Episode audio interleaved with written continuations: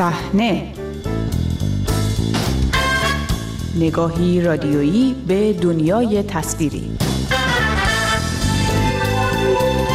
سلام به شماره تازه مجله هفتگی صحنه خوش آمدید. من بابک قفوری آذر هستم. در این شماره به بهانه برخی واکنش ها و اظهارات اخیر سینماگران ایرانی با پرویز سیاد چهره شناخته شده هنرهای نمایشی ایران گفتگو می‌کنیم. با صحنه همراه باشید.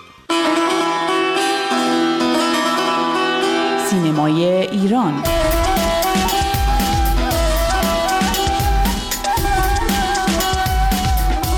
از زمان اعتراض های سراسری در ایران اظهارات و اقدامات بی سابقه ای از سوی تعداد زیادی از سینماگرانی که در مقاطع مختلف در سینمای رسمی ایران فعال بودند یا همچنان هستند دیده می شود. به غیر از هجاب برداشتن تعدادی از سینماگران زن برخی از نامهای شناخته شده با اعلام پشیمانی از فعالیت‌های گذشته در پذیرش ساخت فیلم بر مبنای معیارهای رسمی حکومت جمهوری اسلامی شرکت در برنامه های فرهنگی و هنری حکومت را مشروعیت بخشیدن به آن دانستند. اظهارات و اقداماتی که پیشتر در این سطح دیده نمی‌شد و می تواند نشانه ای از وجود تردیدهای جدی در فعالیت بر مبنای قوانین و خواسته های حکومت در سینمای ایران باشد. درباره این صحبت ها با پرویز سیاد سینماگر شناخته شده صحبت کردم. آقای سیاد پس از انقلاب سال 57 حاضر به ادامه فعالیت فرهنگی و هنری بر مبنای قوانین جمهوری اسلامی نشد و همواره از آنچه مشروعیت بخشی به حکومت از طریق ساخت و نمایش فیلم ها در جشنواره های خارجی مینامید انتقاد می‌کرد. آقای سیاد الان که این صحبت ها و نظرات و همه این اقدامات رو می‌بینید از جانب تعدادی از سینماگران ایرانی براتون می‌تونه تا حدودی یادآور یا تایید کننده نظرات پیشین شما باشه که همواره بیان می‌کردین؟ به نظر من اظهار نظرهایی که می‌کنید گاه شباهت پیدا می‌کنه به اون گفته ها ولی ریشه یابی درش نیست. شاید امکان و فرصت اینکه ساختاری باشه و ریشیابی توش پیدا بشه کمتر هست. دائم ولایت فقیه اصولا بر خاکستر سینماهای آتش گرفته از جمله سینما رکس بنا شد. اوایل به نظر می‌رسید که فاتحه سینما در چنین نظامی خونده میشه ولی اتفاقی افتاد که همه چیز رو به سود سینما و فیلمسازی تغییر داد. خمینی از فیلم گاف تعریف کرد. معلوم که البته فیلم دیده بوده یا ندیده بوده. به حال تمجید خمینی هرچه بود از فیلم گاف صاحبان سینماهای آتش گرفته رو به صرافت گرفتن خسارت انداخت و باسازی سینماشون انداخت. همینطور فیلمسازان رو هم به صرافت فیلمسازی. به این ترتیب سینمایی که مشروعیت گرفته بود از نظام آخوندی در قبال تأمین بودجه و گرفتن بودجه از دولت خواهی نخواهی به خدمت اون همون دولت در اومد و شروع کرد به بزک کردن چهره نظام آخوندی در جشنواره های فیلم مشروعیتی که بهش اشاره کردید به صورت دو طرفه اعمال شد از اینجا. یعنی نظام آخوندی به سینما مشروعیت داد بودجه داد. سینما هم در چند دهه اول نظام آخوندی نظام را نمایندگی کرد در جشنواره و مراکز فیلم و در نتیجه علاقمندان سینما رو در جهان واداشت که ولایت فقیه رو متفاوت ببینن از طالبان. چون این یکی سینما داشت اون یکی سینما نداشت. آقای سیاد چگونه این نکته رو شما تفکیک می‌کنید بین کار فرهنگی و هنری با اون مشروعیت چون الان داره به همون موضوع به نوعی برمیگرده که آیا واقعا در واقع به سود فرهنگ و هنر کلی جایی که به نام ایران می‌شناسیم فعالیت می‌شد یا به سود نظام حاکم بر ایران؟ تمام این این صحبت ها و این تفکیک کردن ها شاید به این دلیل پیش آمده که نظام آخوندی دیگه اون اشتیاق سابق رو نداره برای تأمین بودجه فیلمسازی یا امکانش رو از دست داده.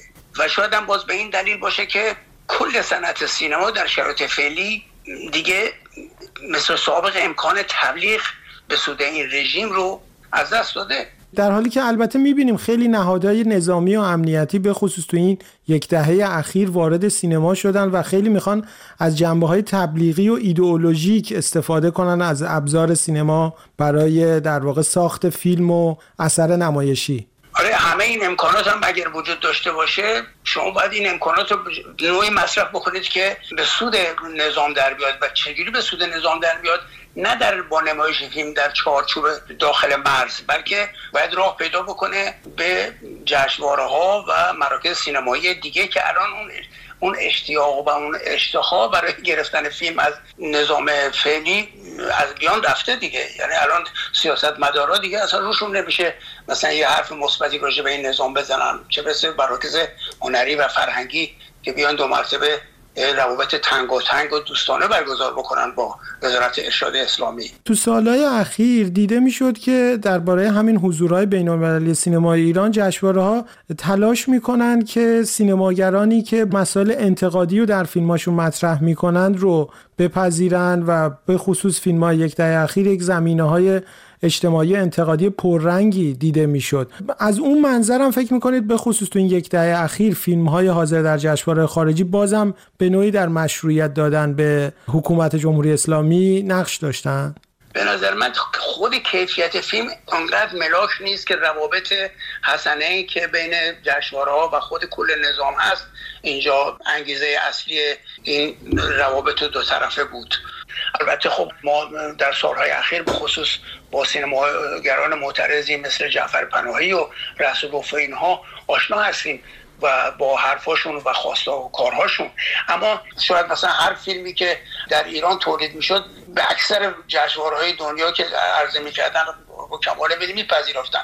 ولی الان دیگه اون اشتهای از این جانب وجود خارج از مرز وجود نداره. شما الان اگر فیلمی ساخته بشه شاید با همون کیفیت هایی که اشاره می‌کنید به خصوص اگر در خارج بچه ها بتونن بسازن بیشتر مورد توجه فستیوال ها و جشنواره های فیلم هست و همچنین مراکز سینمایی. اتفاقا همین موضوع هم مثلا امسال ما فیلمی داشتیم که در خارج از ایران ساخته شد و الان فیلم انکبوت مقدس جزء 15 نامزد اولیه بخش اسکار بهترین فیلم بین المللی جوایز سال 2023 هست. فکر می‌کنید حالا با به خصوص با این مهاجرت هایی هم که همینجوری هر روز بیشتر میشه از بین سینماگران ایرانی امکان پا گرفتن نوعی از سینمای در تبعید که شما آغازگرش بودید و همون سالا متوقف شد دوباره ممکنه فراهم بشه؟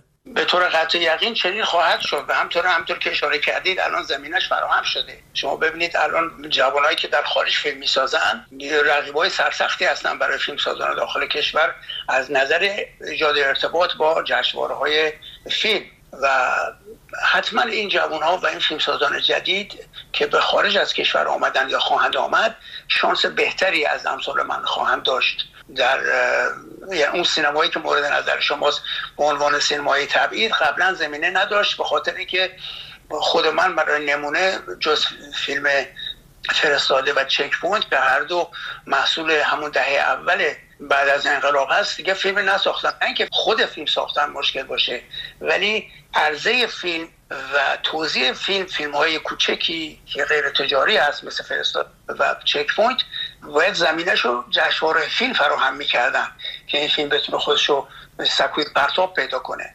ولی این اتفاق نیفتاد. یعنی در واقع این روابط حسنه ای که بین جشنواره فیلم و وزارت ارشاد اسلامی که بیشترین فیلم های متفاوت رو تولید می‌کرد نسبت به هالیوود قبلا وجود داشت و الان دیگه وجود نداره. آقای سیاد این مهاجرت ها رو می‌بینید؟ به خصوص سینماگرانی هستند که سالها در جریان اصلی سینمای جمهوری اسلامی فعالیت می‌کردن. برخیشون سابقه حضور در فیلم های تبلیغی شاخص این سالهای گذشته رو داشتن. و الان میان خارج کشور اظهار نظرهای انتقادی شدیدی رو هم مطرح می‌کنن. فکر می‌کنید آیا نهایت کار فرهنگی و هنری کسانی که درگیر این کار هستند اگر به ذات اصلی این کار برگردن به ناچار به این دیدگاه می‌رسند یا مجموع اتفاقات و شرایط حال حاضر ایران هست که این افراد با این شکل ریزش محسوس دوچار می‌کنه. ببینید خب طبعا همین شرایطی که در داخل کشور به وجود آمده و این جو